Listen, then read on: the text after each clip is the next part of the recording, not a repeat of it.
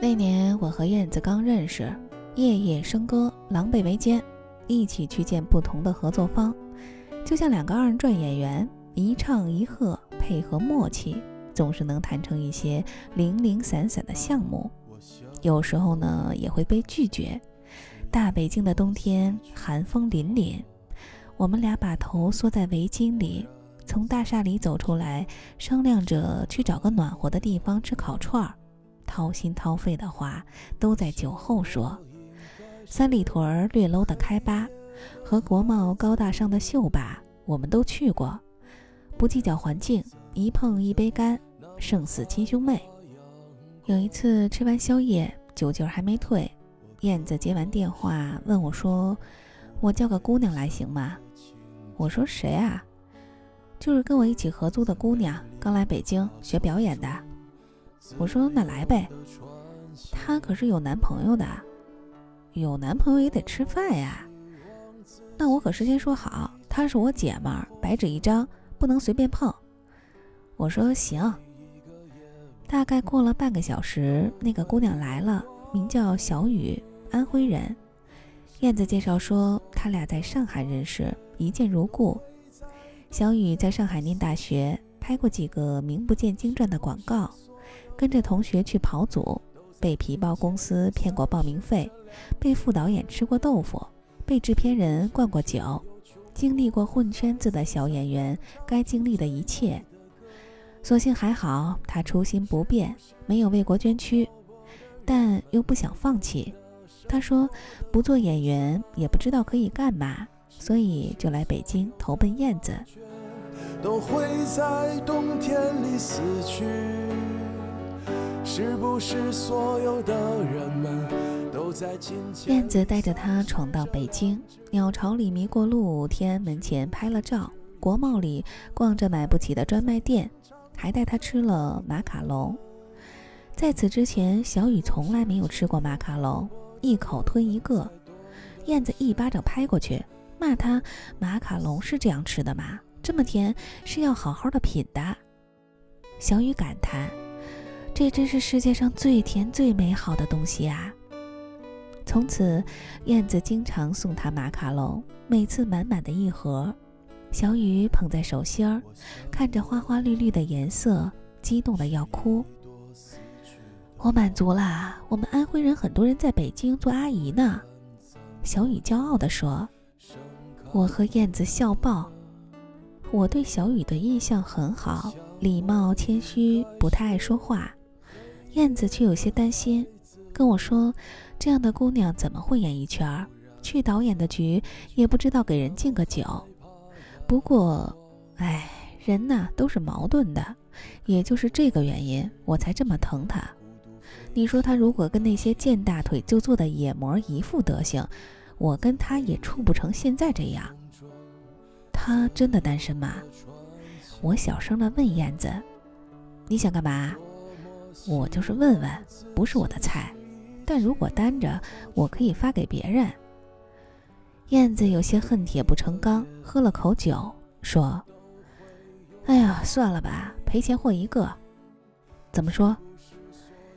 她有一个异地恋的男朋友在深圳，要她帮付房租。你说小雨过生日自己买张机票去深圳看他，他就请小雨吃了个卤蛋，连蛋糕都没有，像话吗？他老家就兴吃这个。小雨插话：“你闭嘴，他就是穷，穷人就应该努力挣钱，谈什么恋爱？”小雨吐吐舌头，不吭声。我偷偷瞄了一眼小雨，她很乖巧地坐在那儿玩手机。她玩手机的样子很幸福，手机闪一下，可能接到男友的短信，她看了看，甜蜜的笑。手机又闪一下，她又看了看，小嘴嘟着，不高兴的样子，仿佛那手机操纵着她的悲喜，真的很难让人不疼她。漂泊的人们才懂得生活的苦涩。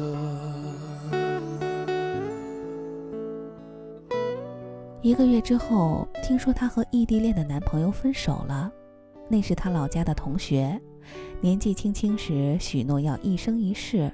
小雨听进去了，觉得恋人之间的承诺是神圣的，跟在公安局备份了一样，山崩地裂也不准违反。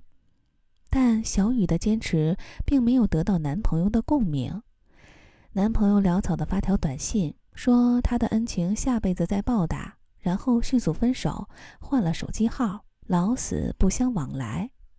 早说让你分，下辈子报答就是不想这辈子还房租呗，渣！燕子拍着桌子，随即又觉得话太重，摸了摸小雨的头发。小雨带着哭腔问：“明明讲好了，怎么会这样呢？”燕子说：“你怎么这么轴呢？合同还有违约的，发誓跟打个招呼有什么本质区别？”小雨说。他下个季度的房租我都存好了，他怎么就不让我付了呢？燕子说：“现在有别人帮他付了，那是别人的钱，你的钱不是钱，这是我的心。”燕子一时语塞，只好叹了口气。然后小雨开始嚎啕大哭，看他哭的样子很心疼。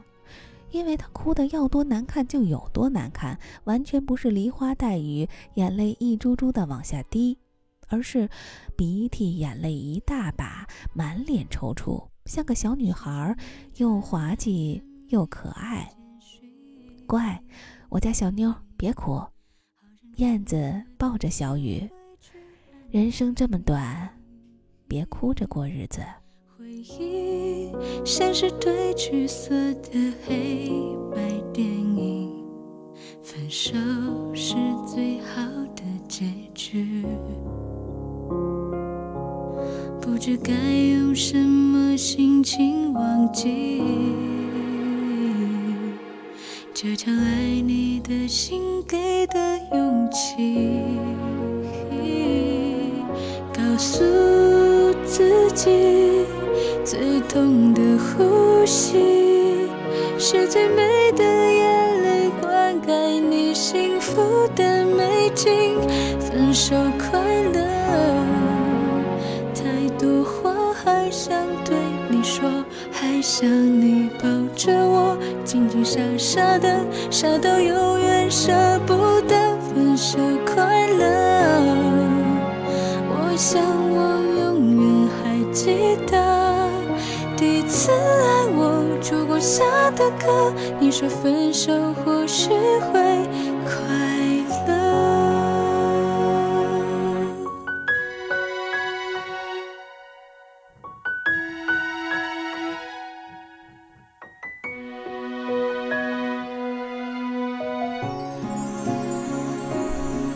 翻过一个人到两颗心的距离。一半心酸甜蜜，一半欢乐悲喜。告诉自己，最痛的勇气，是一辈子忘记曾经自己那样爱你。分手快乐，太多话还想对你说，想你抱着我。紧紧傻傻的，傻到永远舍不得分手快乐。我想我永远会记得第一次爱我烛光下的歌。你说分手或许会快乐。